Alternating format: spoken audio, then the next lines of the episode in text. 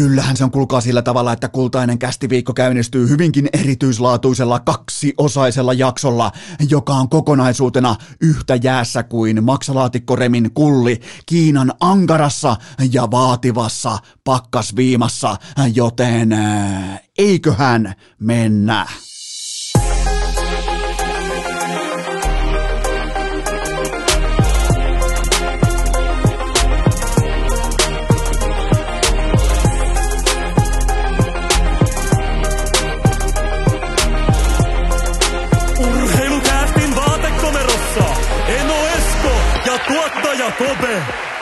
Irpest. Tervetuloa te kaikki mitä rakkahimmat kummikuuntelijat jälleen kerran viikonlopun jälkeen. Urheilukästi mukaan on maanantai 21.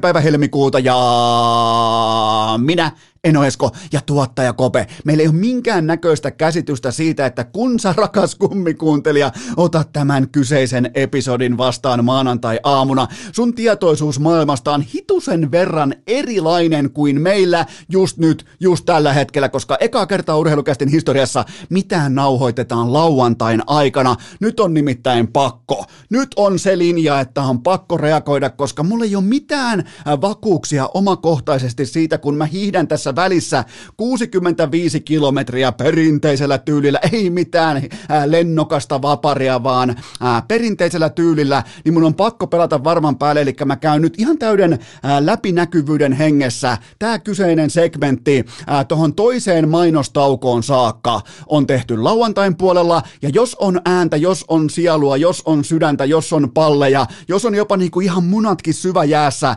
niin tokasta mainoskatkosta jatketaan sitten asioiden pariin, jotka on tapahtunut sunnuntaina, eli Leijonien äh, olympiafinaali Venäjää vastaan, tai Eno Eskon omakohtainen Finlandia-hiihto, tai mitä tahansa urheilussa onkaan tapahtunut, mutta äh, tämä on tällainen hyvin harvinainen, saattaa olla jopa ensimmäinen täysin kahtia jaettu jakso, eli tokaan mainoskatkoon saakka, niin pysytään lauantain tietojen piirissä, ja siitä jatketaan sitten kohti sunnuntain tietoja. Silloin tiedetään jo paljon, paljon enemmän urheilusta. Siis jos pystyy puhumaan. Ei ole mitään vakuuksia, takeita ää, tai minkään näköistä onnen amulettia olemassa siitä. Sen takia mä pelankin varman päälle, että mulla on jakso antaa teille maanantai-aamuun, koska se mä oon huomannut omakohtaisesti pitkissä hiidoissa, että joskus meinaa vähän ääni karata.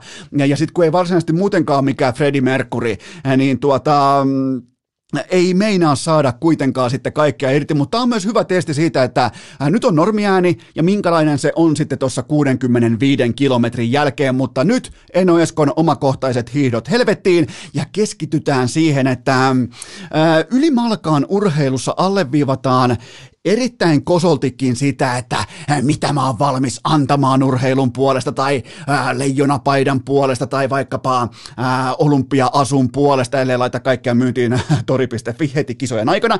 Eli alle, urheilijat monesti alleviivaa sitä, että on valmis ottaa kovia taklauksia vastaan tai pystyn vetämään murtuneella jalalla tai uhraan tämän tai ton asian tai tämän terveyden ton tai ton pokaalin puolesta, niin mulla on uusi standardi ja standardi kuuluu kuuluu näin.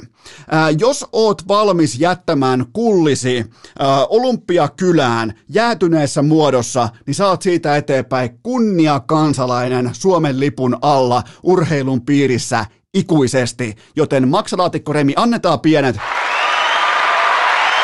hän nimittäin jätti Terminator 2 hengessä. Hän syvä jäädytti, toki siinä elokuvassa koko tämä T-tonni jäätyy, sen jälkeen se muuttuu pirstaleiksi, niin Remi Lindholm päätti jäädyttää miesten epäkuninkuus matkalla vain ja ainoastaan oman kullinsa.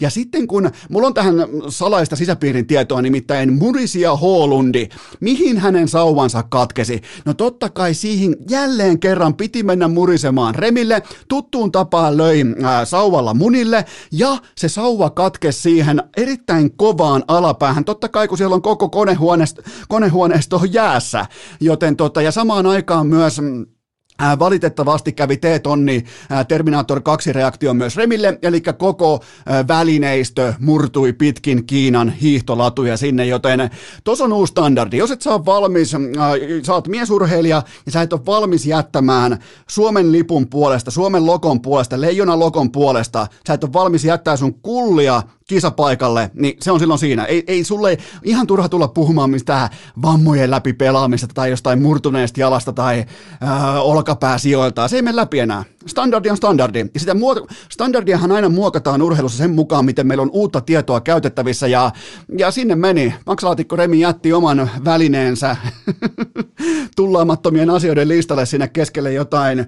Mä en vieläkään tiedä sen hiihtopaikan nimen, mutta nyt sitä alkaa pikkuhiljaa jo myöhäistä harjoitella, mutta, äh, mutta tämä on, tää on aika lailla traaginen uutinen ja vähemmän yllättäen tämän uutisen kaivoi meille kaikille suomalaisille urheilufaneille. Miettikää, kun tulee vaikka Michael Jordan Utahissa, ottelu numero kuusi, paljon epäilyksiä, tuleeko sulaminen, vähän samaa spekulaatiota nimittäin oli. Santtu Silvennoisella, että pystyykö kaivamaan vielä sen Goat-levelin tähän viimeiseen viikonloppuun, ja se vetää piin kovaa journalismia kasaan. Suomen suurimmassa iltapäivälehdessä, ja se koko juttu on kehystetty sen varaan, että missä kunnossa on Remi Lindholmin kulli.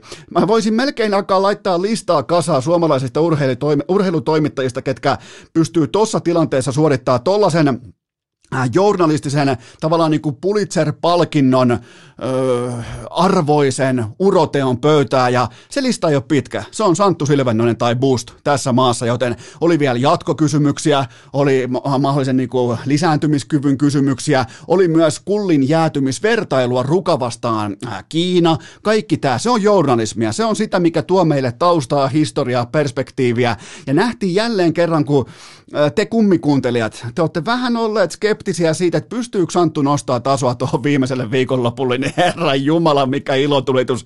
Ihan kaikki raketit ilmaa saatana ja Remin, Remin välineestä etusivu kokonaan iltalehellä käyttöön, joten Goat, ei se turhaa ole Goat, joten Santtu Silvenoinen varasti jälleen kerran kisat itselleen. Tämä ei ole ekat kisat eikä tuolle viikat kisat, Santtuhan vasta lämpeä nuori varsa, joten hän pystyy nyt kuitenkin vetämään niin kuin aika voimakastakin journalismia pöytään nimenomaan Maksalaatikko Remin äh, mailasta, joka jäi siis kisakylään näiltä osin tuhantena pienenä palasena, kun Murisia Hollundi jälleen kerran yritti hänelle A. Murista, B. huitoa sauvalla. Se maksoi Hollundille sauvan, mutta se maksoi myös sitten äh, Lindholmille lisääntymiskyvyn. Äh, oikeastaan ihan orastainkin tämän tiimoilta, koska Remi lähti noin kovalla asenteella, niin nyt kun sä kuuntelet tätä jaksoa, tämä jaksohan ei ole tullut eetteriin, jos mä oon, mä oon äh, kuukahtanut tai tuupahtanut tonne Finlandian ladulle, niin siellä on nyt teidän toiveista liittyen tähän kaikkeen motivaatiopuheisiin ja äh, ylimalkaan tämmöiseen asenteeseen, mikä on ollut tässä viime viikot aika voimakkaastikin pinnalla, niin siellä on nyt vihdoin teille osoitteessa hikipanta.fi. Mä tein teille voitto tai kuolema paidat, joten ne on siellä. Menkää katsomaan voitto tai kuolema, ne on siellä hikipanta.fi. Öö, mä haluan pureutua äh, yhteen asiaan, josta mä olin äh, julkealla tavalla väärässä. Mä oon hyvin harvoin väärä, väärässä, kun puhutaan mun spesiaalilajista, eli perinteisen tyylin hiihdosta. Nyt totta kai tämä virhe tuli siinä, koska mä menin, mä erehdyin, mä aloin puhumaan vapaan tyylin maastohiihdosta. Mä nimittäin ennakoin perjantaina, että sanatarkka siteraus on näin, että äh, Kläbokin pääsee varmaan maaliin lauantaina ei muuten vittu päässyt, mä olin väärässä. Itse asiassa Johannes Kläpölle tuli masupipi ja, ja, ja sitten Johannes päätti, että nyt kyllä lähtee sukset jalasta ja minä en kyllä enää hiihä, että, että, että jos ei mummokaan ole tehnyt leipiä mukaan, niin minä en enää hiihtoa harrasta ja se loppui siihen. Eli kun elämässä tulee eteen tilanteita, että mm, teidän sielu teidän sielu on sitä mieltä, teidän sydän ja pallit, toisin kuin Remillä, jolla niitä ei enää ole, niin ne on sitä mieltä, että nyt pitää kutsua jotakin kanssakollegaa pikkupojaksi, niin ottakaa, kattokaa polarista sykkeet alas ja ottakaa se ylimääräinen karkaussekunti käyttöön, että kannattaako Kannattaako? Ei nimittäin välttämättä kannata, koska nyt tästä hetkestä eteenpäin kaikki muistaa Johannes Glabon ei kultamitaleista, vaan siitä, että hän haukkui äh, Niskasen ja Bolsunovin pikkupojiksi ja sen jälkeen paskansi itse konkreettisesti trikooseensa äh, miesten epäkuninkuusmatkalla. Joten tota, Glabolle tuli masupipi ja Eno Esko oli väärässä. Mä en, mä en voinut, mä, mä, mä, mä olin liian rohkea mun ennakos, että jopa Glabokin voisi päästä maaliin saakka. Ei päässyt, vaikka jopa niin kuin tässä tehtiin Äh, epäkuninkuusmatkasta tehtiin käytännössä sprinttikisa, ja ei, Kläbo ei näkynyt maalissa, ei muuta kuin maalirätti alas vaan, ja, ja, ja tota, tuttu kaava käyttöön, mutta olin väärässä, on ollut paljon paljon oikeassa näissä olympia, olympialaisissa liittyen hiihtoon, mutta tuossa asiassa mä olin todella katastrofaalisella tavalla väärässä. Sitten urheilija, jolle ei tullut masu pipiksi ennen isoja turnajaisia, hän on totta kai Iivo Niskanen, joka muuten jaksossa numero 400 myös puhui siitä, että hänellä on se kyky tämän kokemuksen ja luottamuksen kautta, että hän kun menee nukkumaan ennen isoa kilpailua, niin hänellä on tietoisuus siitä, että hän hyvin todennäköisesti nukkuu paremmin kuin pahimmat kilpaveljensä. Ja tästä taas nähtiin, jos ihan vakavissaan puhutaan, niin Kläbolla on iso paikka ja tämä kuulostaa hirveältä tämä lause, pelastaa kisansa – siis aidon oikean maastohiihdon tiimoilta pelastaa kisansa kaksi kultaa, hopea ja pronssi. Niin tota, äijä paskantaa ensin pitkin hotellihuonetta, sen jälkeen pitkin trikoota ja ukosta ei ole yhtään mihinkään, joten kilpailuvatsa, se tavallaan se, se tietynlainen rauhallisuus, maltti, kokemus, itseluottamus, se, että sun, sun paketti pysyy kasassa. Ja Iivo Niskanen oli yksi näissä kisoissa miesten hiihtäjistä tasaisin kaikki ne, jos katsotaan vaikka pelkästään tämä äh, skiatlon, sen jälkeen 15, sen jälkeen viesti, niin ihan silkkaa priimaa kaikki. Ihan siis jokainen osuus ja kunnon hiihto, ei mitään sprinttiä. Sitten totta kai pari sprintti vielä tällaisena vähän niin kuin sirkuslajina mukaan, ihan silkkaa priimaa sekin. Eli tota, Iivo ehdottomasti näiden kisojen urheilukästin äh, nimeämä hiihtokuningas, äh, mutta kysymys kuuluu näin, että oliko jopa hitusen verran liikaa aikaa ajatella Iivolla sisääntuloa Helsingin Helsinki-Vantaan lentokentälle, koska ensin oli vähän epävarma katse sinne vasemmalle, sen jälkeen äh, lä- lähdettiin liikkeelle äh, niin kuin nyrkkituuletuksella, ei kun ensin heilutus, sen jälkeen nyrkki, sen jälkeen littipeukku, että oliko kuitenkin liian pitkä aika valmistautua tähän äh, fanaattisen lentokenttäkansan hurmokselliseen vastaanottoon, joten tota, ja huomion arvoista on se, että Iivolla oli koko reissun samat paskaset Nike valkoiset tennarit jalassa. Mun on pakko selvittää, että mikä juttu nämä on, minkä takia sillä oli äh, palkintojen jaossa, minkä takia se hipsi tällaisilla, onko ne onnenkengät, onko ne jotkut hänen äh, ikioma, ne, ne tuo tietynlaista drivea, tiety, no, on voittanut vaikka 30 vuotta sitten, tai voittanut aikoinaan ensimmäiset hiihtokisansa noilla kengillä, tai jotain, pakko olla jostain kyse, koska sillä oli jälleen kerran nämä umpipaskaset Naikin valkoiset tennarit jalassa, ja äh, Iivohan kertoi medialle tässä äh, lentokentällä, että hän menee kotiin, napsauttaa saunan päälle ja nauttii ajasta mun oli pakko pysähtyä pohtimaan, että nauttii siis ajasta, siis ajan konseptista. Sen mä oon kuullut monta kertaa, että nautitaan matkasta, mutta miettikää miten kaukana Iivo on meistä kuolevaisista. Se nauttii ajasta, siis siitä konseptista. Se, se katsoo kelloa ja miettii, että toi tos on aikaa, mä nautin tosta. Jumalauta, on se. se on, mutta mut sitten taas nämä kaikkien aikojen kovin suomalaishiihtäjä, niin se on eri lailla koodattu kuin meidän tavalliset harrastelijat ja puuhastelijat. Se nauttii ajasta. Mun tavoite on tästä eteenpäin ainakin kerran tänä keväänä kyetä nauttimaan ajasta. Mun täytyy kysyä Iivolta, että mi, mi, mi, mitä se vaatii, että nauttii ajasta, minkälainen tavalla pitää olla oma lähestyminen sitä kohtaan, että sä oot valmis nauttimaan ajasta, mutta se on mun tavoite tähän kevääseen, niin kuin on myös mun tavoite isossa kuvassa koko loppuelämän ajaksi, ja se on se, että mä osun arvokisajoukkueen kanssa edes kerran lentokentälle samaan aikaan siellä saapuvien aulaan, ja niillä on kaikilla totta kai mitalit kaulassa. Mä otan itselleni tästä lähtien aina lentokoneeseen mukaan vanhoja kalastusmitaleita ja painimitaleita jostain Heinolan iskun kisoista, ja otan ne ikuisesti aina mukaan matkalaukun sivutaskuun, ja sitten kun tulee se H-hetki, sitten kun se vaan yksinkertaisesti, kun ne taivaan kappaleet osuu kohdalleen, ja kalenteri klikkaa oikeaan asentoon, niin se on mun sauma. Mä, mä heitän rajan yli kolme ja puoli haastattelua, varsinkin jos on vielä, todennäköisesti onkin tässä loppuelämän maskit naamalla, niin tota, kolme ja puoli haastattelua ehtii antamaan suomalaisille urheilutoimittajille ennen kuin ne huomaa, että hetkinen, on, onko tämä ollut tuossa kisajoukkueessa, kukas tämä on tämä kaveri ja mikä niin sinne alkaa kuiskuttelemaan, että kun totta kai ykköstykistö niin kuin Santtu on vielä paikan päällä kisoissa, niin ne joutuu kuiskimaan toisille, että, että kuka tämä on tämä jätkä tässä ja mikä se laji on? Ja mä vedän siinä ihan, mä lupaan, mä pystyn siihen tuomaan siihen tilanteeseen absoluuttisesti oman A-gamini paikalle, mitä tulee pokerin pitoon ja lausuntojen antamiseen. Joten tota, se on mun tavoite koko loppuelämäksi, että pääsee mitalit kaulassa lentokentälle kisajoukkueen kanssa samaan aikaan antamaan haastatteluita ja katsomaan, että kauanko menee ennen kuin siitä jää kiinni. Sitten NHL-jääkiekkoon ja koko kiekkokansan puhuttavimpaan NHL-pelaajaan Patrick Laineeseen. Menisin sanoa ylipäätään koko kiekkokansan puhuttavimpaan jääkiekkoilija, mutta se saattaa kuulostaa, että tätä tehdään lauantain puolella, se saattaa kuulostaa maanantai-aamuna ehkä erikoiselta, joten mä, ra- mä teen rajauksen. Patrick Laine ehdottomasti tällä haavaa puhutuin NHL-pelaaja sekä suomalaisittain että saattaa olla myös koko globaalilla tasolla sitä just nyt, just tällä hetkellä. Laine on tällä haavaa koko puulaakin kuumin ratkaisija sekä tietyllä tapaa ristiriitaisin supertähti. Kentällä se on jännä juttu, että kentällä ei tapahdu paikoin yhtikäs mitään. Pelataan epäjääkiekkoa, haaveillaan golfmailoista, mutta maalivalo saa sähkökaapin sulamaan. Kymmenen maalia viimeiseen seitsemään otatukseen.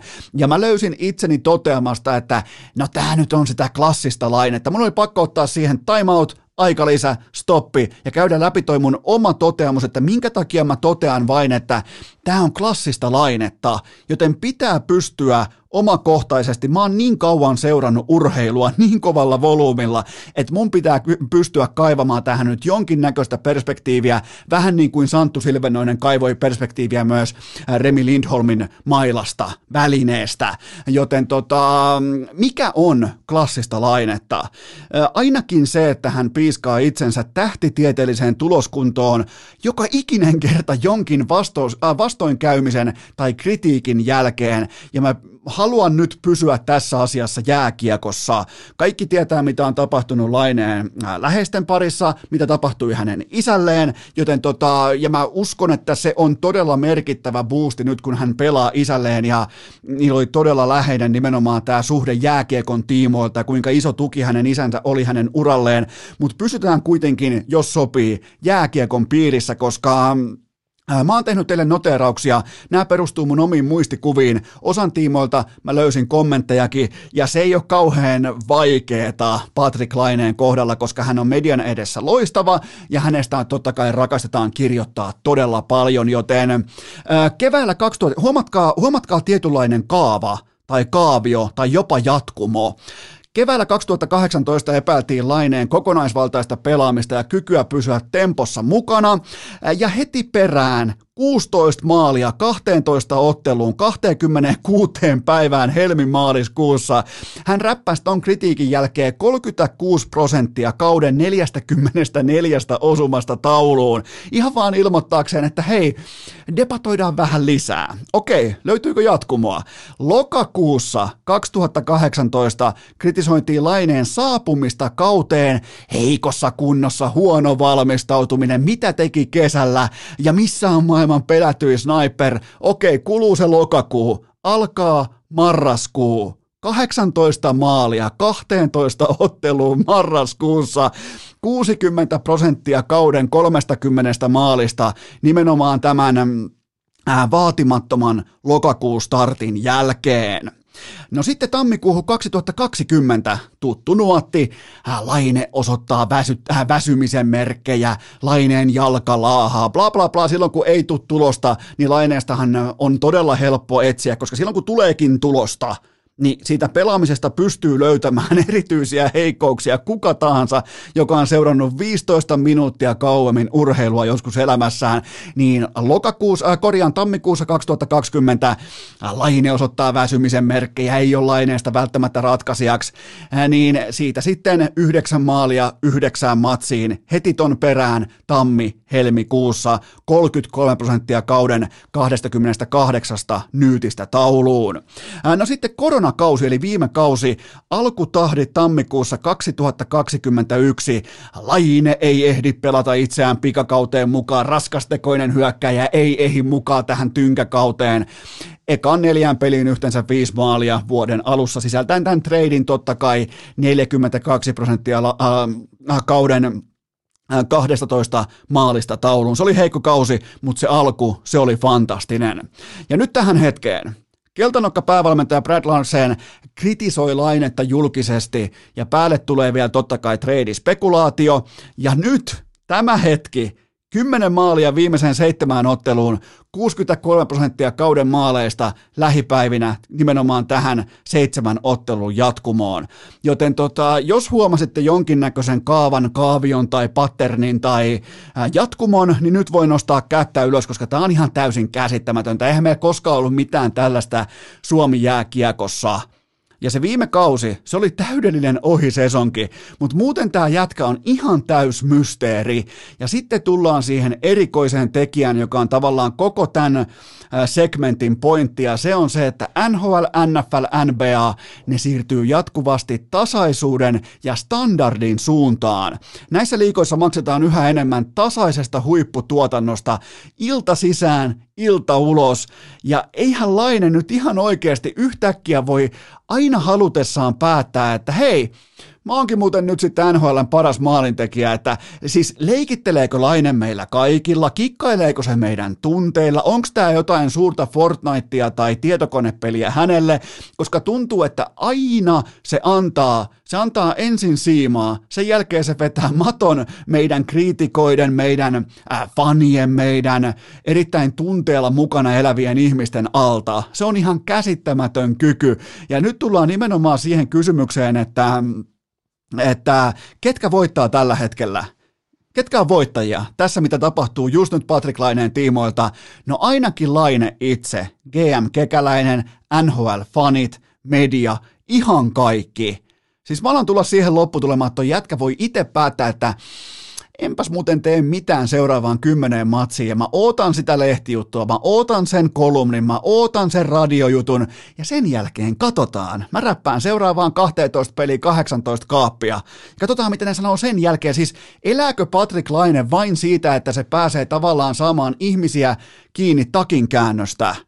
Ja jos se on hänen bensansa, niin viekää se keltainen lampo täyteen tätä kyseistä polttoainetta ja, ja, ja haukkukaa, piiska, piiskatkaa, jäädyttäkää vaikka sen munat, mitä tahansa, jotta tämä jatkuisi koko kauden mitassa. Jolla, koska toi on käsittämätöntä, miten vaivattomasti toi jätkä pystyy tekemään maaleja tuossa lajissa, missä jokainen tietää, että numero 29 pitää pystyä pelaamaan pois, ja vastustajan ottelusuunnitelma alkaa siitä, että Laine ei saa tilaa kämmen puolelleen hyökkäysalueella, ja, ja just nyt se kaikki toiminta on niin helvetin helpon näköistä, joten onko tämä kaikki vaan peliä Laineelle? Se on tehnyt sen niin monta kertaa jo, mä kävin nämä kaikki läpi, kaikki hänen kautensa läpi, kaikki tapahtuu aina ylä-alamäki, on-off, valot joko on päällä tai ne on kokonaan pois, ja sieltä löytyy aina se, yksittäinen tavallaan spurtti, missä hän tekee suurin piirtein puolet koko kauden maaleistaan. Yhteen ei voi sanoa suonenvetoa, koska suonenveto on ainutkertainen. Se tekee tätä aina, tekee tätä työkseen. Joten tota, Kellään muulla ei ole tällaista kykyä suomalaisessa urheilussa ja se tekee Patrick Laineesta hyvin, hyvin erityisen. Urheilukääst! Podcastien Maria Nurdin. Mutta, mutta, mutta erityistä on yhtä lailla, kuulkaa rakkaat kummikuuntelijat, myös se, että mulla on tähän välikköön teille huippunopea kaupallinen tiedote ja sen tarjoaa urheilukästin pääyhteistyökumppani Liikku Kuntokeskus. Nyt sitten Espoo viimeistä kertaa hereillä. Kohta lähtee alennus pois taulusta, sen jälkeen on turha mussuttaa Otaniemen liikun avajaistarjous voimassa ää, vielä tämän viikon ajan. En, se on, se on tämä viikko. Laita kalenteri, se on tämä viikko, se on tämä viikko tai boost. Siinä on henki, joten se menee kiinni 28. helmikuuta, eli se on tämän viikon tulilla. Ja se alennus Espossahan on se, että yhdeksällä eurolla liittyminen normaalin 58 euron sijasta. Sä säästät siis ujot 49 euroa. Muistakaa, mä haluan muistuttaa teitä siitä, että pitäkää huolta alaselästä, keskivartalosta, vaikka harrastat tällä hetkellä paljon vaikkapa äh, hiihtoa tai äh, lumipoluilla kävelyä tai mitä tahansa. Muistakaa alaselkä ja keskivartalo, niin sä kiität itseäsi kymmenen vuotta myöhemmin. Muistakaa alaselkää keskivartaloa, ne ei koskaan, silloin kun ne ei petä, niin sekin kantaa jo aika pitkälle, mutta Espoo hereillä käykää tsekkaamassa osoite liikku.fi. Tähän kylkee myös toinen huippunopea kaupallinen tiedote, ja sen tarjoaa Feelia ruokakauppa, kyllä vain feeliaruokakauppa.fi, ja sieltä koodi urheilu, sillä saa ilmaiset kuljetukset yli 40 euron tilauksiin, eli suurin piirtein tuommoinen 10 euron alennus. Te olette kohtalaisen paljon multa kysynyt sitä, että no mitä sieltä kannattaa tilata, niin jos ei nyt oteta mukaan näitä bokseja, joiden kautta on mun mielestä todella hyvä tutustua Feelia ruokakaupan tarjontaan, eli boksit on todella hyvä tällainen niin kuin lähtökohta, mutta jos lähdette parsimaan kasaan omaa tilausta, niin mun omakohtainen top 5 ranking Feelia ruokakaupan tarjonnasta on seuraava. Ykkösenä nakkikeitto, kakkosena Lapin riistakeitto, kolmosena lihapullat ja perunamuusi, nelosena kylmäsavulohikeitto ja vitosena jauheliha lasangette. Ja se on siinä. Toi viisikko lähtee aina mukaan, noi kaikki on ihan silkkaa priimaa, miettikää heti valmista kotiruokaa, ei tarvi mitään muuta kuin avata pussi, lämmittää ja syödä ei tarvi kikkailla reseptien kanssa, ei tarvi lähteä kauppaan, ei tarvi olla sitä tai tätä. Sä säästät tunteja, tunteja ja vielä kerran tunteja joka ikinen viikko, kun sä meet osoitteeseen feiliaruokakauppa.fi ja sieltä niin käytät koodia urheilu, saat ilmaiset kuljetukset. Menkää tsekkaamaan feiliaruokakauppa.fi ja koodihan on totta kai urheilu. Urheilukääst! Podcast, jota Ika Lehkonen koettaa vieläkin kuunnella vanhasta puuradiostaan. Lieneepähän paikallaan alleviivata vielä erikseen sitä, että mikäli joku teistä aloitti kuuntelun nimenomaan tästä segmentistä, tästä sekunnista, niin kaikki kysymykset, mitä ladotaan kohta pöytään, ne ovat saapuneet urheilukästin inboxiin lauantaihin mennessä. Tuolla myöhemmin puhutaan sitten sunnuntain asioista, kuten vaikkapa Leijonien olympiafinaali, joten jos nyt aloitat, niin älä ihmettele sitä, että ei mennä relevanttius edellä, vaan mennään absoluuttisesti se kärki edellä, että mulla ei ole mitään takuita siitä, että mulla on minkäännäköistä ääntä jäljellä Finlandia hiihdon jälkeen, joten tota, tämä mielessä pitäen napataan tuottajakopen legendaarisesta kysymys suksisäkistä ensimmäinen pohdinta pöytään. Miten Jesse Pulyjärven loukkaantuminen vaikuttaa hänen ketjuhierarkiaansa loppukauden osalta?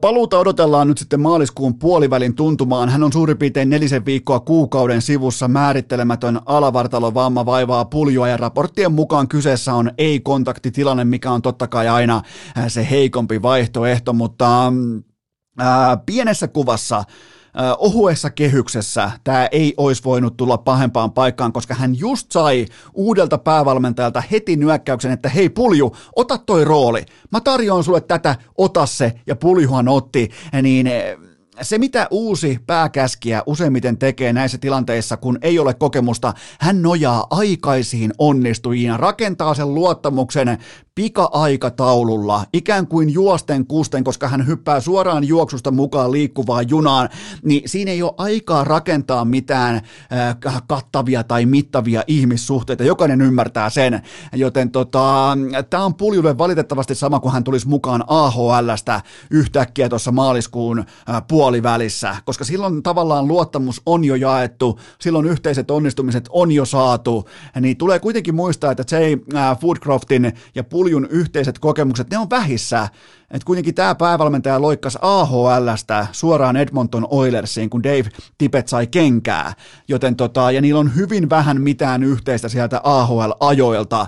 Joten valitettavasti tämä tuli nyt helvetin heikkoon saumaan, mutta mm, kyllä se kuitenkin, se antaa mulle luottamusta, että jo heti kärkeensä uusi päävalmentaja toteaa, että hei, tohon kaveriin mä luotan, ton mä haluan McDavidin rinnalle, mutta se mua huolestuttaa, että, että nyt muilla pelaajilla, jotka kilpailee samoista minuuteista, on aikaa nimenomaan rakentaa se kertakäyttömuovinen luottamusside tähän uuteen päävalmentajaan, kunnes kaikki revitään taas rikki sitten kesäkauden aikana totta kai, koska mikään ei ole pysyvää, varsinkaan tässä tilanteessa, koska kyseessä on matalan itsetunnon organisaatio, ja, mutta tota, vähän tekee jopa pahaa puljun puolesta, koska tässä kaudessa oli paljon hyviä elementtejä ja nyt tulee ihan selkeä jättimäinen piik- äh, piikkimatto eteen. Seuraava kysymys. onko Jeff Skinner sittenkin peräti alipalkattu? Ai että mä rakastan näitä reagointeja. Äh, Skinner löi nyt sitten 20 maalin rajan puhki ensi kertaa sitten kevään 2019. Äh, peruspeli vuotaa kuten aina ennenkin tällä taitoluistelijalla. Tämä taitoluistelutermi on muuten sitten kehu, tämä ei ole haukku, äh, joten tota, mun mielestä tämä ei ole kokonaiskautena mitenkään erityinen kuitenkaan hänen urallaan, tai että nyt pitäisi alkaa heittää hattua ilmaan. Totta kai tuossa on, on kuumia hetkiä, tuossa on kuumaa runia. Laukaisuprosentti ei ole mikään tähtitieteellinen, se ei kuitenkaan hyppää tuolta silmille, eli on saanut sitä, mitä on ansainnut vaikeiden vaikeiden aikojen jälkeen, ja, ja tuosta 9 miljoonan cap hitistä mä en jaksa edes aloittaa, mutta kaikesta huolimatta jättimäiseen sopimukseensa nähden saa edes jotain aikaa, ja, ja on sekin jotain, koska Buffalossa todellakaan ei voi pyytää kuuta taivaalta, koska koko saatanan taivas tulee joka ikinen kerta niskaan. Joten tota, edes jotain hyvää liittyen Jeff Skinneriin, ainakin on saanut sen, minkä on ansainnut tällä kaudella, joten tota, siinä mielessä voidaan puhua onnistuneesta, ei palkkanauhan korreloituna onnistuneesta sesongista, vaan ylimalkaan onnistumisesta, koska standardi, rima, raja, se on helvetin alhaalla. Seuraava kysymys mitä odotat vuoden 2024 jääkiekko World Cupilta? No kaikki kokeilut on nyt äh, taputeltu ja ne on todettu epäonnistuneeksi, eli kaikki junnujoukkueet, Euroopan joukkueet, Pohjois-Amerikan junnujoukkueet, kaikki hassutteluhyllylle ja ihan aitoa maakohtaista jääkiekkoa ja mä odotan omakohtaisesti merkityksellisyyttä. Mä, mä odotan sitä, että on syy astua kaukaloon. Vuonna 2016 me ei saatu todistaa tätä tärkeintä elementtiä, eli sitä, että pelaajille on yhtään mitään merkitystä. Se on yksi varmaan mun urheiluseuranta-uran suurimmista pettymyksistä, että vaikka on ähm, täpötäysi Toronton, näin voi sanoa legendaarinen jäähalli, mutta todella upea jäähalli, Toronto Maple Leafsin kotipyhättö, vastakkain Kanada ja USA loppuun myyty, istutaan siellä piippuhyllyllä ja kun ihan siihenkään ei saatu täyttä latausta, niin silloin totta kai pakko kyseenalaistaa, että no milloin se lataus tulee? No se ei tullut missään vaiheessa siinä turnauksessa, koska ei ollut merkityksellisyyttä. Ja toinen oleellinen kysymys on se, joka tavallaan kävelee käsi kädessä tämän perusongelman kanssa, on se, että miten saadaan pelaajat pelaamaan jääkiekkoa ilman loukkaantumisten väistelyä. Jokainen ymmärtää se, että noin yksityisyrittäjät ei halua rikkoa firmaansa silloin ennen kuin varsinainen bisnes eli tilikausi alkaa. Se on sanomattakin selvää. Se on ihan selvä asia ja siitä mä en tule ikinä kritisoimaan pelaajia, että ne säästelee itseään maajoukkojen paita päällä jonkin suuremman, kuten vaikka tilikauden tiimoilta. Mä toimisin niin, sä toimisit niin, kaikki muut toimii niin paitsi Remi Lindholm, joka jättäisi tuollakin kivet kaukaloon. Seuraava kysymys. Mitä tuo tarkoittaa, että naisten olympiafinaali keräsi NBCllä enemmän katsoja kuin yksikään NHL-ottelu tällä kaudella Jenkeissä? Se kertoo siitä, että Yhdysvalloissa arvostetaan olympiaurheilua todella, todella korkealle. Se ei ole mitään feikkaamista. Se on, se on hyvinkin rinnasteinen yliopistourheiluun ja siihen massiiviseen voisiko sanoa tällaiseen menestysaaltoon tai perinneaaltoon. Ja siellä siis katsotaan olympiaurheilua. Ei, ei NBC muuten maksaisi tämmöisestä puuhastelusta ihan tähtitieteellisiä summia. Joten, ja onhan toi miesten finaali 2010 USA-Kanada, niin se on edelleen katsotuin yksittäinen jääkiekkomatsi. Amerikoissa. Ja minkä takia? No sen takia, kun siellä oli USA, siinä on steikkinä olympiakulta ja kaunis, kaunis, aito rivalri Kanadaa vastaan, joka loppui sitten siihen se Sidney Crosby vasenta kaistaa pitkin kiekko längeistä sisään ja mailat katsomo ja maila yritettiin myö jollain 150 tonnilla eBayssä varttia myöhemmin, joten tota, toi on naisten, naisten finaalilukema on erityisen komea siksi, että ma- ma- matsihan alkoi 11 aikaa illalla paikallista itärannikon aikaa, joten se on komea lukema ja kertoo siitä, että miten olympiaurheilu, naisten jääkiekko osana olympiaurheilua, miten vahvana se on USAn TV-kuluttajien arjessa, joten helvetin kova lukema ja siitä hattuu kouraa ja jääkiekolle NHLlle jälleen kerran läksyt tehtäväksi. Eihän siinä sen mistään kummosemmasta ei ole kyse. Seuraava kysymys. Uskotko, että Anton Lundelin Calder-osake nousee nyt, kun Jenkkimedia poimi hänen armeijakesänsä?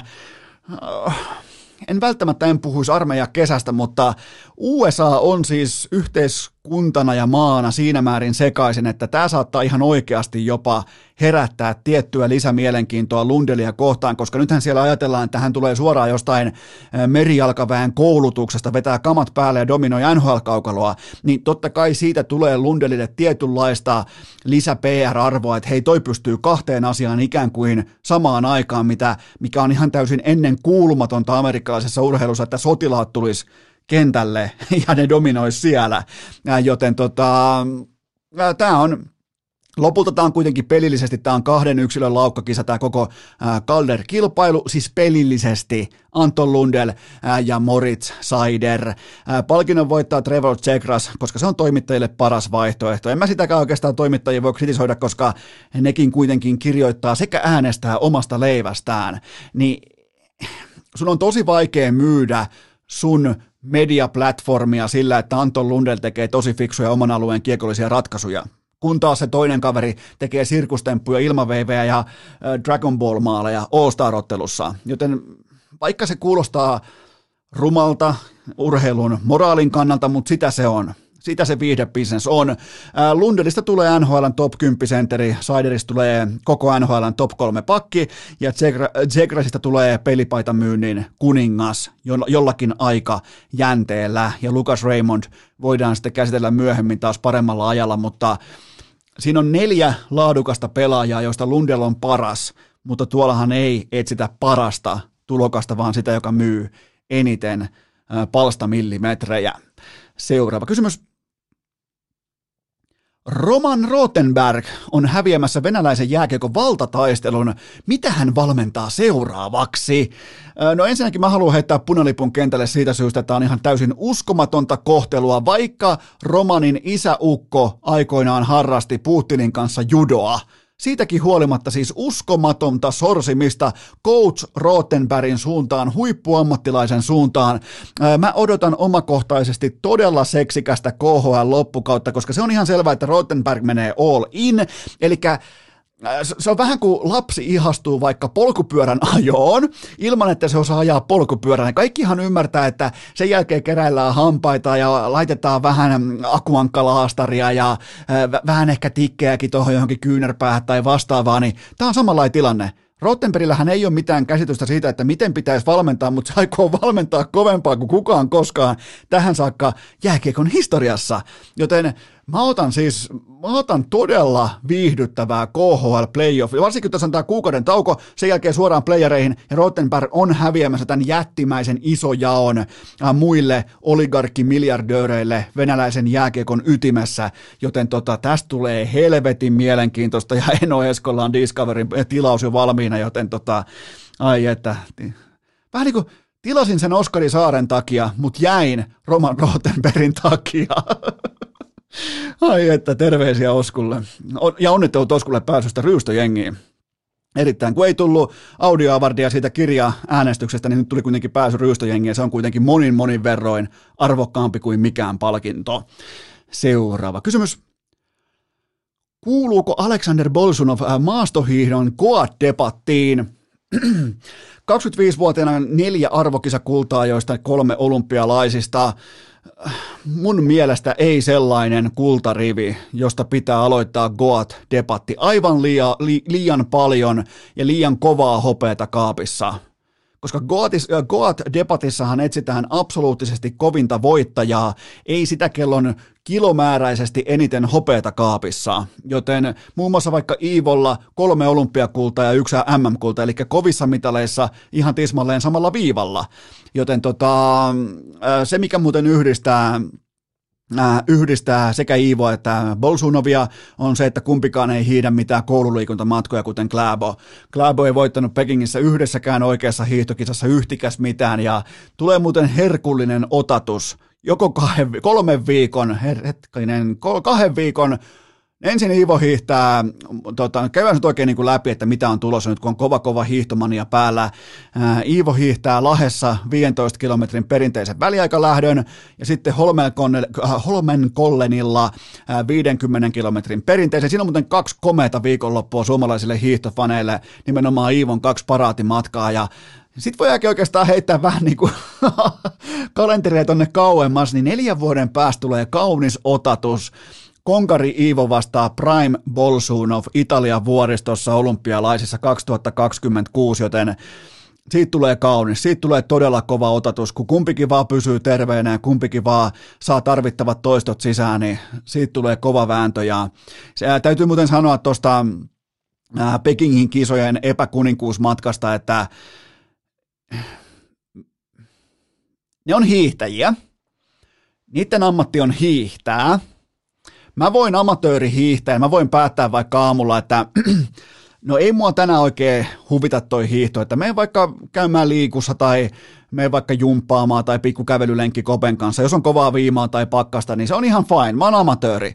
Mutta kun ollaan ammattihiihtäjiä, niin miten 50 kilometrin matka on niin helvetin erilainen kuin 30 kilometrin matka. Kun sinne mennään anyway jo trikot päällä, Kläpolla paskatkin trikossa, niin sinne mennään anyway jo palelemaan, sinne mennään laittaa se koneisto käyntiin. Ja mun mielestä Perttu Hyvärinen, joka oli fantastinen näissä kisoissa, sanoi mun mielestä aika niin kuin naulan kantaa, että no sit kun tuohon menee hommiin, niin ei se nyt kauhean kylmä ole.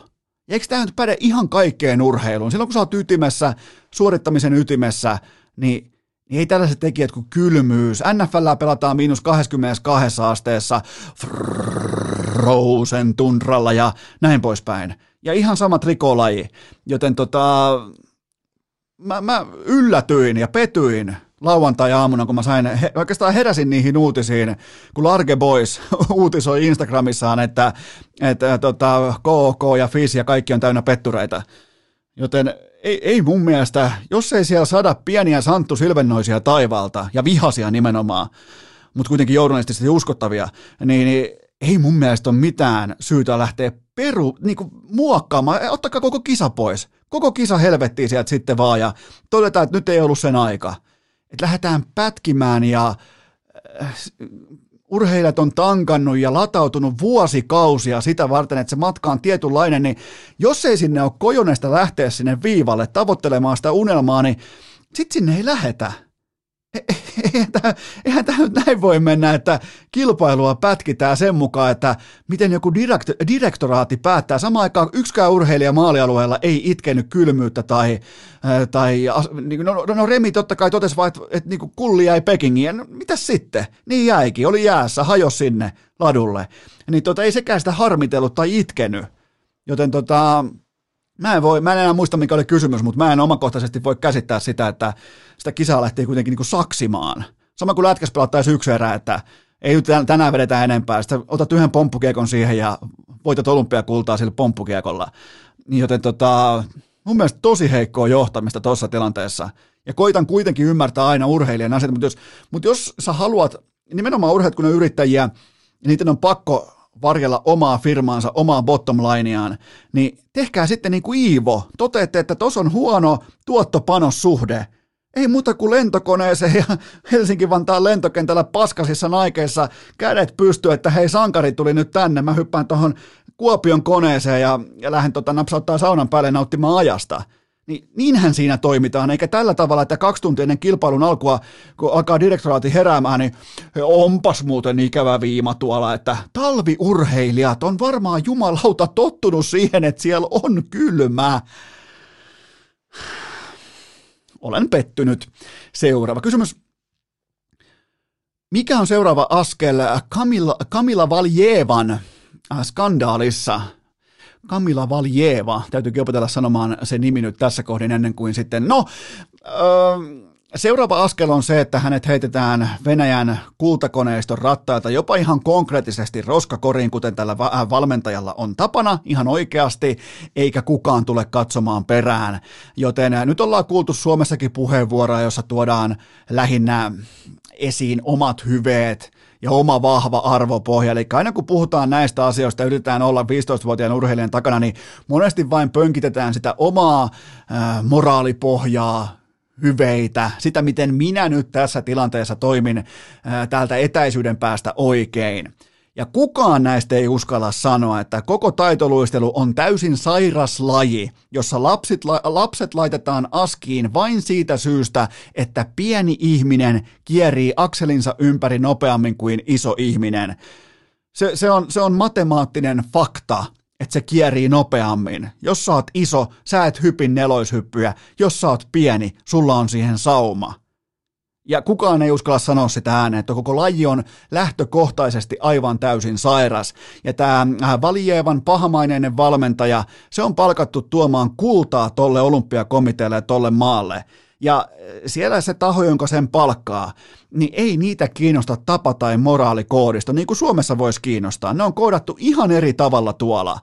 Joten tota, nyt kaikki te, jotka jeesustelette ja seisotte feikkinä tämän nuoren urheilijan, lapsiurheilijan takana, niin jos mä tuun kysymään teet vaikka neljän kuukauden päästä tai Äh, kahdeksan kuukauden päästä, että nyt kun ei se, se ei olekaan enää trendikäs aihe, niin, niin mit, mitä olet tehnyt tämän asian eteen? Miten, miten olet vaikka kantanut leiviskän oman yhteisön taitoluisteluasioissa? Miten olet yrittänyt vivuttaa vaikka taitoluistelun pistelaskenta niin kuin taulukoihin tai arvotuksiin siitä, että sinne ei tuotaisi niitä pieniä lapsia hyppimään, koska ne hyppii akselinsa ympäri nopeammin kuin isokokoiset ihmiset niin tota, tämä on trendiaihe, tästä on nyt tyylikästä olla jotakin mieltä ja tuoda esiin omaa vahvaa arvopohjaa, ja kohta kun toi Valieva on heitetty roskakoriin, niin sen jälkeen ketään ei kiinnosta. Ja se on ehkä se valitettavin seikka koko tässä asiassa sen ohella, että tässä menee, tässä urheilukoneisto, kultakoneisto, dopingkoneisto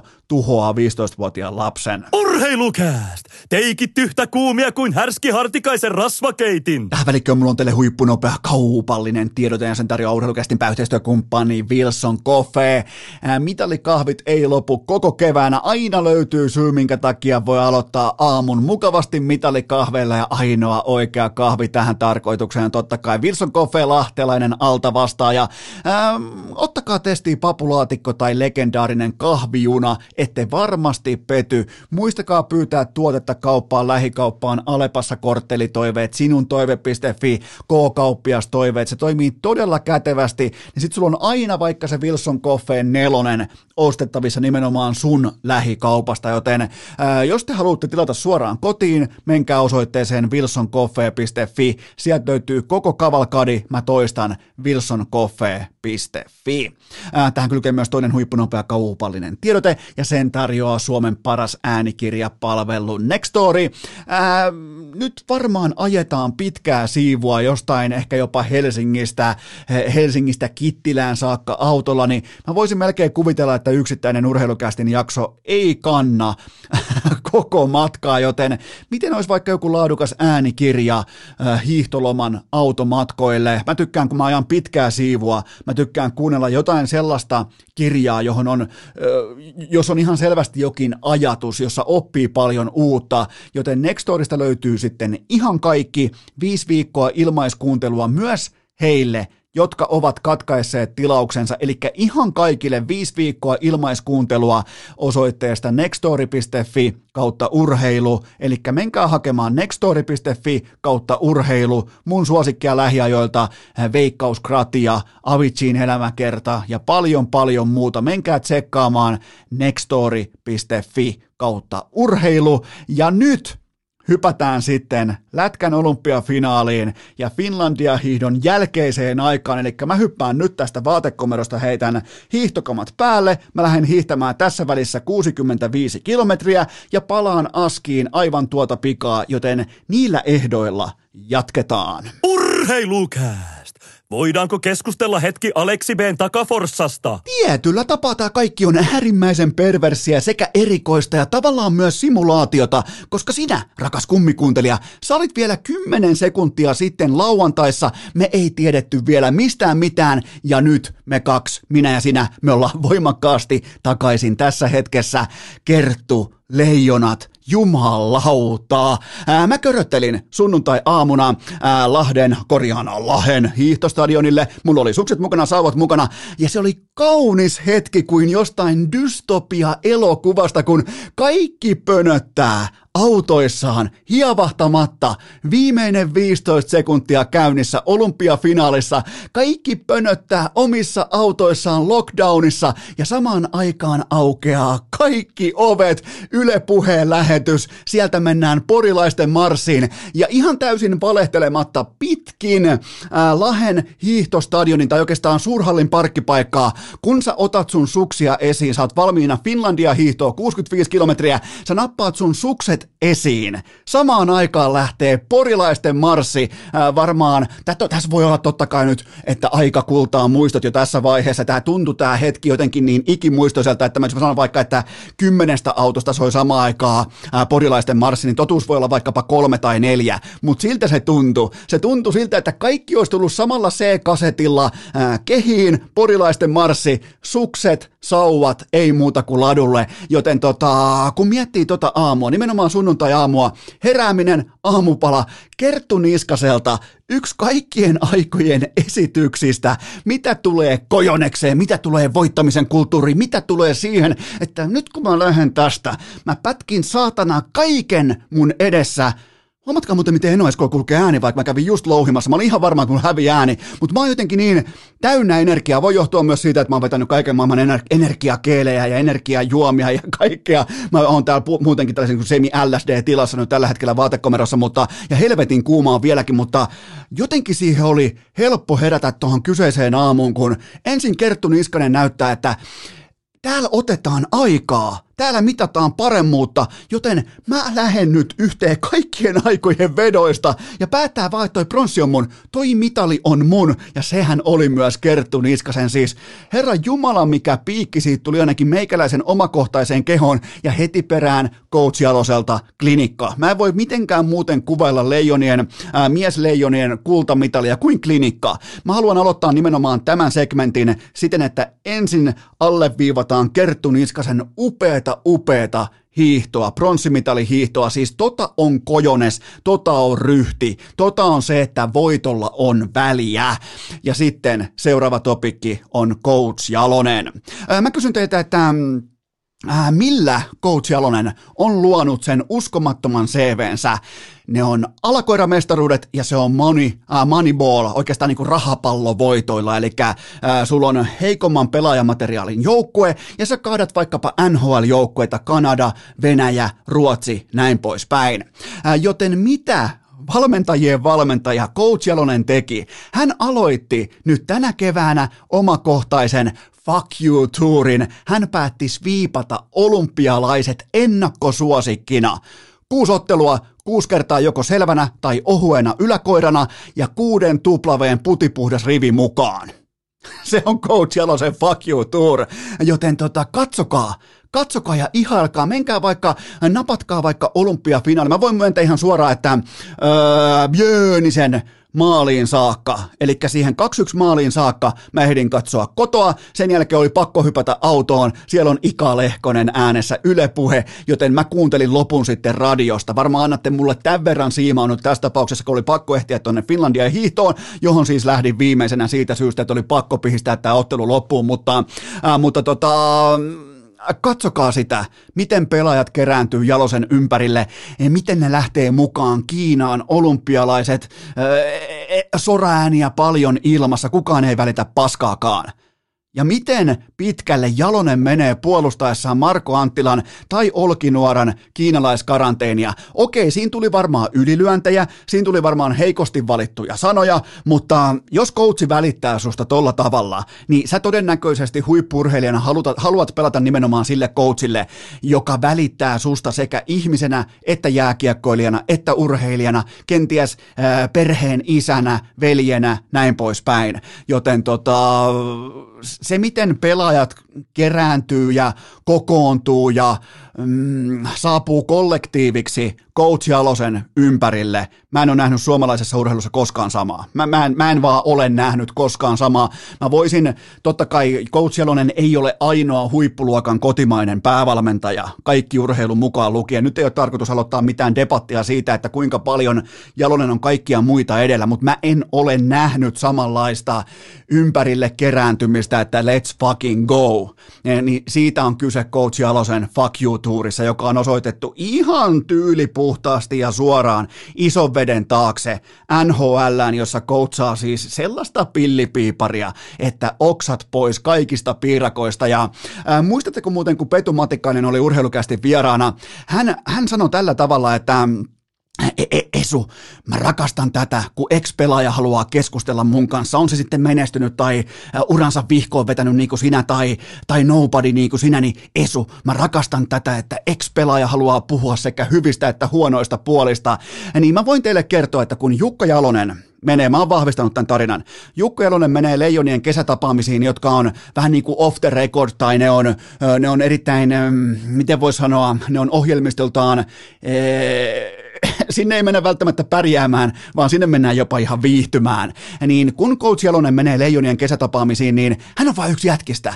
Hän on kuningas, kaikki tietää sen, mutta silti yksi sinikaulus äijistä nauraa heikolle huumorille, kuluneille vitseille, heittää itekin samaa, juo, äh, juo olutta suoraan tölkistä, pullosta, äh, siis ihan vaan yksi jätkistä ja noi, jät, noi pelaajat, ne rakastaa sitä ihan yli kaiken, kun ne voi olla mm, omia itseään leijona kuninkaan läsnä ollessaan. Se, se on ihan kylmä fakta, että ne voi, ne, ne voi tyydyttäytyä niiden heikkoon huumoriin ja, ja huonoihin puheenaiheisiin ja, ja koppihuumoriin samaan aikaan, kun itse leijona kuningas, valmentajien valmentaja on samassa tilanteessa. Ja tämä alleviivaa sitä, että Coach Jalonen on yhdessä asiassa, tai oikeastaan kahdessa asiassa absoluuttinen mestari. Toinen on jääkiekko ja toinen on se, että hän osaa aina aistia huoneen lämpötilan mitä pelaajalle kuuluu oikeasti. Ei vain se, että miltä kentällä näyttää, vaan missä mentaalisessa tilassa se pelaaja on aina kellon ympäri. Haluaa tietää, välittää, haluaa keskustella, haluaa hypätä sen pelaajan luistimiin, saappaisiin, kenkiin pohtimaan, että mitä sille oikeasti kuuluu. Ja sen kautta syntyy tällaisia tarinoita, kuusi ottelua kuusi kertaa joko selvänä tai ohuena yläkoirana ja kuuden tuplaveen putipuhdas rivi mukaan. Se on, kuulkaa, se on statement. Ja Jalonenhan ei ole enää 12 vuoteen. Mä tunnen Jukka Jalosen, jos pitäisi sanoa joku päävalmentaja Suomesta, kenen uran mä oikeasti tunnen, niin mä tunnen Jukka Jalosen uran. Siihen on useampi eri syy, mutta se on nimenomaan mulle se the coach. Ää, nimittäin Jalonen ei ole enää 12 vuoteen kuvitellut olevansa yhtään mitään. Ja tässä ajassa, 12 vuodessa, hänestä on tullut kaikki se, mistä suomalainen jääkiekko on voinut koskaan unelmoida – Miettikää, Jalonen lopetti sen, että mä tiedän kaikesta kaiken. Hän alkoi oppia ja jakamaan tätä oppia. Se, se, se, vanha kukkopoika, sitä ei ole enää olemassakaan. Se jakaa tietoa, se laittaa leuan rintaa, se on nöyrä, mutta silti se tietää sen, kun se menee huoneeseen. Mä oon alfa, tää on mun huone, mutta silti sillä tavalla, että pelaajien ei tarvitse tuntea itseään pieneksi. Se on taidetta, se on osaamista. Se on johtamisen kulttuuri, se on voittamisen kulttuuri, se on nimenomaan sitä, mitä Coach Jalonen on. Ja tämä on se pointti, minkä mä halusin nostaa esiin tästä kultajoukkueesta, tästä Leijonien kultajoukkueesta. Ja mä haluan myös alleviivata sitä, että nyt kun mä tulin tuolta hiihtäestä, Mä tein linjanvedon, että äh, mä katsoin itse ottelun, siitä loppu sitten radiossa, mä en ole lukenut välissä mitään. Mä, mä en ole siis, mä en ole avannut yhtään lehtijuttua, yhtään nettilinkkiä, äh, mä en lukenut yhtään kolumnia, analyysiä. Mä haluan tuoda teille, mulla on nimittäin viisi tuntia tuolla ladulla aikaa pohtia, että mitä mä aion sanoa.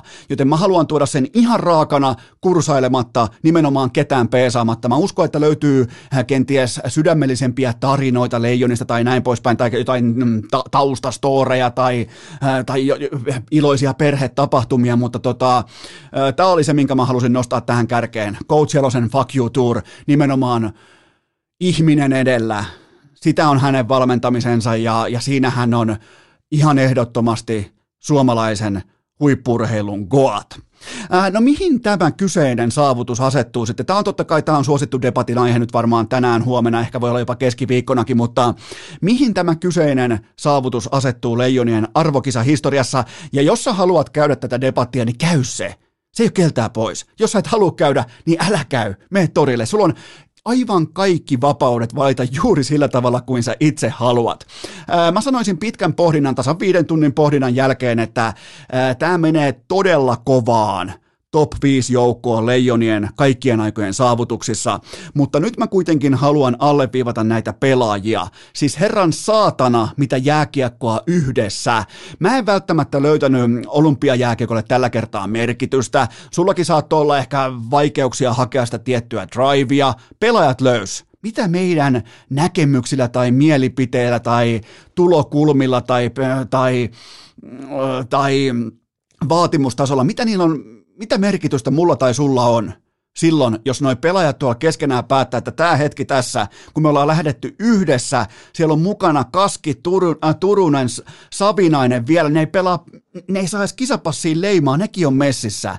Niin jos ne tolla tavalla toimii yhdessä, niin pitäisikö mun ja sun pitää vaan turpa kiinni liittyen siihen, että, että me ei löydetty merkitystä. Se on silloin meidän ongelma, ei leijonien ongelma. Joten tota, sillä mä nostan kypärän todella korkealle, miten nämä pelaajat yhdessä löys merkityksen kollektiivin voimin tästä kyseisestä turnauksesta, ja ne pelas todella, todella laadukasta jääkiekkoa. Siellä oli ehkä puolitoista erää vähän hakemista, kaikki muu enemmän tai vähemmän selkeätä, mm, Jukka Jalosen jääkiekkoa, joka näköjään päättyy voittamiseen, etenkin jos vastassa on Venäjä.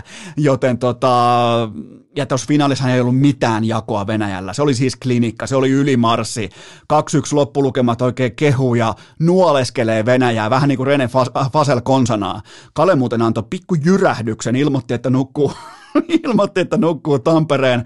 Mitäs Kale sanoi Iltalehdessä? Että Rene Fasel on tervetullut Tampereelle Leijonien kotikisoihin, mutta hän nukkuu teltassa.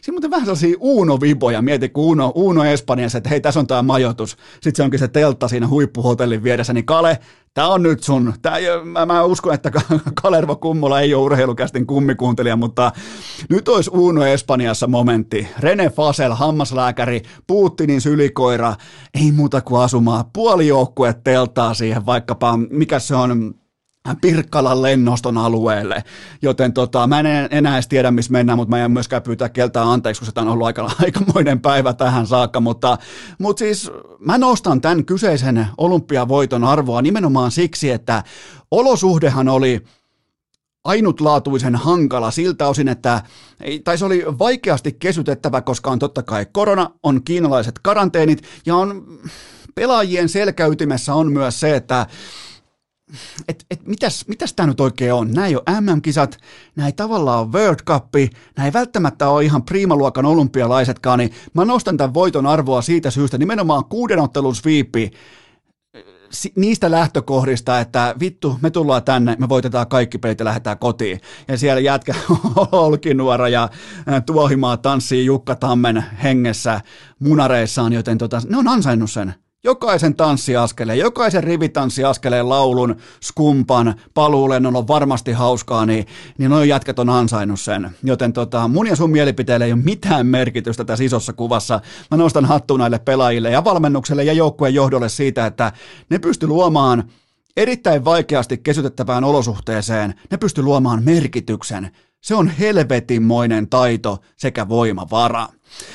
Okei, Sittenhän me aletaan tunkea jätkiä muuten kolmen kullan kerhoon. Kapteeni Valtteri Filppula keväällä MM kotikulta, siihen kapteenin se rinta ei minkäännäköistä epäselvyyttäkään suoraan kolmen kullan aatelisten joukkoon. No mitenkäs olisi sitten Sakari Manninen? MM-kulta check isossa roolissa, olympiakulta check ykkösketjun sentterinä. Saataiskohan me jotenkin Manninen, se on niin pian kaveri, että vaikka johonkin kitarakotelo tai äh, kaapokoiran kuljetuslaukkuun ja vähän sniikattua sinne NHLään. Äh, vähän niin kuin Johnny Hockey tai joku, sniikataan Sakari Manninen. Suoraan haukiputtaalta, hän on haukiputtaan kaikki aikojen toiseksi paras jääkiekkoilija, joten tota, saataisiko koska Manninen ei, Manninen ei välttämättä nyt ei kannata lähteä NHL. Nyt ei niinku, hän on, hänellä on niin hyvin asiat eurooppalaisessa jääkiekossa, uh, Ufassa, miljoona vuoteen, ai ai kiva kesätontti, uh, kyllä kelpaa olla haukiputtaan toiseksi paras pelaaja, mutta, uh, mutta tota, miten me saatais Manninen NHL? Ja nimenomaan sekään ei riitä, että menee NHL ja saavuttaa pelipaikan, vaan sitten pitää voittaa myös Stanley Cup. Joten tota, mä haluan Mannisen NHL. Mä en povaa Manniselle uran jatkoa NHL, mutta mä haluan, nämä on kaksi eri asiaa, mä haluan henkilökohtaisesti, jos mulla olisi nyt vaikka, mä liittyisin vaikka nyt tota, ehdolle äh, kunnallisvaaleihin, eduskuntavaaleihin, suoraan kirkkaisiin valoihin, niin tota, mun vaalilupaus olisi se, että mä hoidan Mannisen NHL. Joten tota, me tarvitaan Manninen nimenomaan NHL, jotta me saadaan hänet kolmen kullan kerhoon ja, ja tota, Valteri Filppula sitten keväällä MM-kotikullan myötä. NHL on muuten, jumalauta, siellä on muuten siirtojen takaraja vasta muutaman viikon päästä. Manninenhan voi lähteä suoraan tältä istumalta NHL ja voittaa Stanley Cupin. Sinne Colorado, Colorado Avalanceen vaan siinä on kyllä vähän tuhtiutta tällä hetkellä sentteriosastolla, jos ne painaa ranenkin siihen vielä. Ai saatana, kyllä nyt on piikkimatto Mannisen edessä, mutta mitä toi jätkä ei biittaisi? Mitä odotusarvoa toi ei löys laudalta? Toi on kuitenkin meidän Sakari fucking Manninen.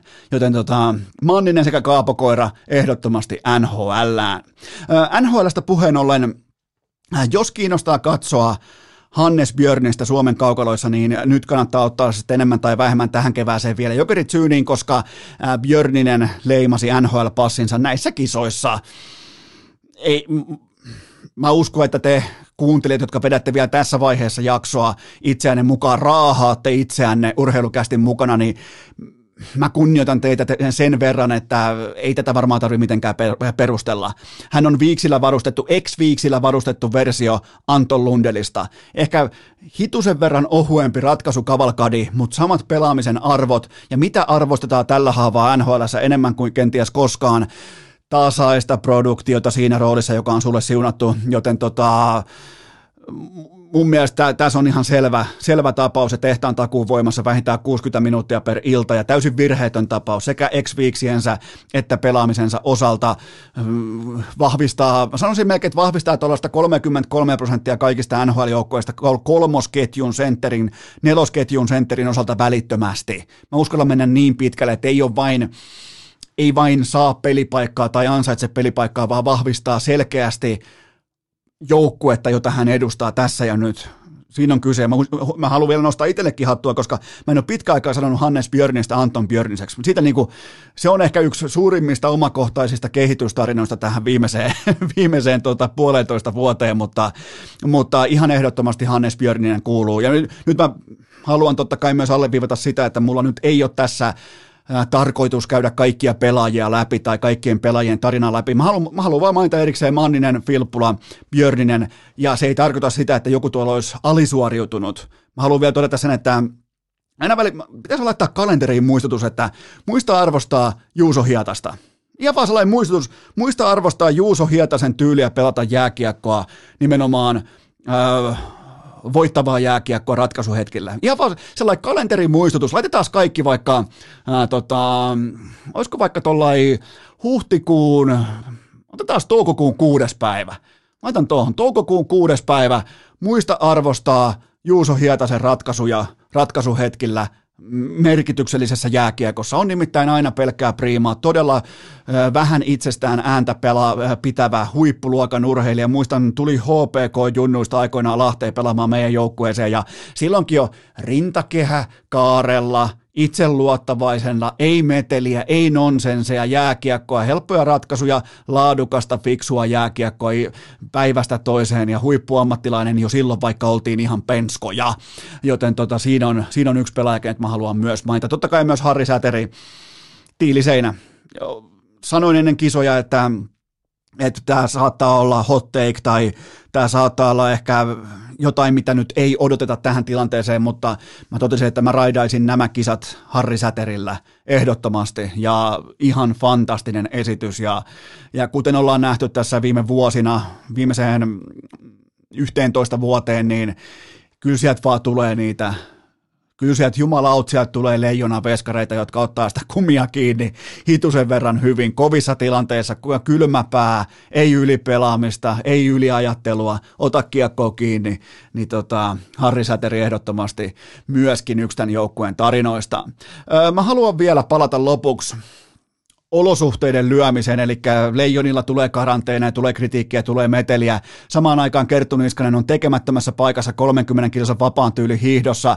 Mä arvostan tätä yli kaiken. Kertulla Iivolla ja Leijonilla, niillä on se tiikerin silmä, jota huippurheilu vaatii. Se on saatanan tärkeää muistaa kaiken hauskanpidon kisakokemusten ja ö, olympiarengaskuvien keskellä. Mun mielestä se ei saa hautautua niiden alle – kuinka paljon, kuinka pakkomielteisesti Iivo Kerttu, Leijonat, Coach Jalonen, GM Lehtinen, miten ne suhtautuu omaan lajiinsa, eikä vain siihen lajiin, vaan siihen voittamiseen – se, se, se, on se, se on kuitenkin se, minkä takia sinne mennään.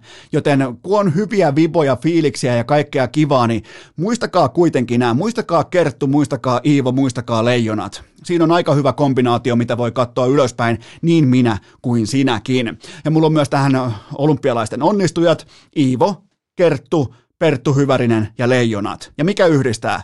Se, että mennään kisoihin ja tuodaan kytkin esitys pöytään – Voittaminen on kaikki kaikessa. Okei, Perttu ei voittanut mitään. Silti nähtiin varmaan hänen aikuisikänsä parhaat hiihdot tuolla. Iivosta ei tarvitse sanoa mitään eikä kertusta, eikä nyt enää leijonistakaan. Mutta tos on, se, tos on ainakin se, että mitä mä arvostan, kun laitetaan se kisapuku päälle ja lähdetään ulkomaille edustamaan Suomea. Mä, mä, mä voin olla vanhanaikainen. Mä, mä voin olla tietyllä tapaa boomer tässä asiassa, mutta mulle on ainakin merkitystä sillä, että kun sinne mennään, niin sillä koko saatanan toiminnalla on merkitystä. Iivo, Kerttu, Perttu Hyvärinen, Leijonat, jälleen kerran hattua kouraan. Ja sitten tullaan sieltä korkeimman pyramidin äärimmäiseltä huipulta romahtaen maan tasalle ja lyhyesti kuntoliikunnan pariin. Vois melkein laittaa pellemusiikkia taustalle, nimittäin Eno Eskon Finlandia hiihto on nyt maalissa. Mä lähdin viimeisenä, mä syytän sitä leijoni, oli pakko vaan, oli, oli pakko katsoa se ottelu tai kuunnella loppuun asti ja vähän niin kuin pyöritellä ajatuksissa vielä sitä, ehkä mä voinut tietää, että sieltä Suurhallin parkkipaikalta, en mä ole koskaan sieltä joutunut kävelemään mihinkään lähtöviivalla tai ylipäätään ollut minkään kisojen lähtöviivalla, niin se oli helvetin kaukana ja kaaduinkin kerran ja mä ajattelin, että si, si, si, ihmiset katsoo, kun mä yritän hipsiä sieltä monot jalassa, saatana Speedmaxit jalassa, Fisherit, saatana 500 monot ja mä kaatuun siihen sukset kädessä ja ihmiset varmaan katsoo, että ei tot, älkää päästäkö tuota ladulle, mutta, mutta tota, ei, ei, ei kyllä, ei, ei voisi voinut, voinut paremmin mennä. Ja täytyy muuten mainita vielä erikseen Hälvälän juomapisteellä suurin piirtein 30 kilometrin kohdalla oli kummikuuntelija tarjoilemassa juotavaa. Hänellä oli kästin pipo yllään ja hän tarjoili mulle ja kaikille muillekin kahdelle urheilukästin hiihtoseuran jäsenelle isoa sinistä. Sillä oli siis jokin toinen urheilujuoma valmistaja sponssina, mutta hänellä oli oma pikku kulmapöytäpaikka isolle siniselle pelkästään urheilukästin hiihtoseuraa varten, joten siitä niin urheilu ja menestys ja mitalit on väliaikaisia, mutta legendat on ikuisia. Tuolla mennään legendojen joukkoon ehdottomasti, joten se antoi virta ainakin seuraavaksi 80 kilometriksi. Mun mielestä Finlandia hiidossa 65 kilometrin matkalla mieletön tunnelma, Kerttu, Iivo, Leijonat keskustelun aiheina, kunnes kaikki oli 40 kilometristä eteenpäin ja enemmän tai vähemmän turpa kiinni, koska alkoi loppumaan, alkoi loppumaan korkeaoktaaninen tankista itse kultakin, mutta mun unelma-aikaraja oli viisi tuntia tuntia ja mä sain suorituksen kuusi minuuttia sen alle. Ja loppuun vielä loppusuoralla vielä pelti auki ja, ja Joni Mäen tuplahaukat siihen, niin en olisi voinut toivoa parempaa suoritusta. Ja mä pystyin kytkin suoritukseen, joten ton kovempaa mä en ainakaan tässä vaiheessa voisi suksilla päästä. Et sinne jäi aika lailla kaikki ja pystyn vielä nyt vielä, ja kaikki te urheilijat, kaikki te urheilijat, jotka itkette jossain pitkin kestävyysurheilun jälkeen, että hei, mä en nyt voi antaa haastattelut, mä oon liian väsynyt. Niin vittu, mä painoin just viisi tuntia tuolla ladulla, persen ruvella, ja mä teen sen jälkeen vielä 25 minuutin segmentin podcastia, jo- jolla taas sitten mulle on merkitystä. Tämä ei voi tietenkään olla mitään ihan täysin, tuot vaan tullaan ja ääni kähenä vedetään jotain nauhalla ja hihitellään perään, niin, niin, tota, niin muistakaa se, muistakaa Eno Esko sillä hetkellä, viisi tuntia ladulla, aivan saatana käsiperseessä täy pelti auki ja sen jälkeen mä teen teille vielä kokonaisen podcast-segmentin yhdellä hapenotolla, joten muistakaa se, kun itkette siellä, että no nyt mä en kyllä anna mitään haastattelua, kun mä oon niin väsynyt. Et ole. Et ole väsynyt, kun mäkään en oo. Ja mulla on nyt standardi. Vähän niin kuin Remin munat, jäiset munat. Se on nyt standardi tästä hetkestä eteenpäin. Joten tota, tosi tyytyväinen on, on omaan suoritukseen. Ei tullut voittoa, joten sijoitus on silloin aivan täysin yhden tekevä. Se on, äh, sijoitus on silloin ynnä muut. Jos ei voita, niin se on mulle sitten ihan sama, sama, että mikä se sijoitus ikinä onkaan, mutta alle viiden tunnin meni. Joten mulla on nyt sellainen niin kuin tavoite tai oikeastaan linjanveto, että nyt mä napsautan saunan päälle, mä aion nauttia ajasta ja me tehdään sellainen juttu, että keskiviikkona jatkuu.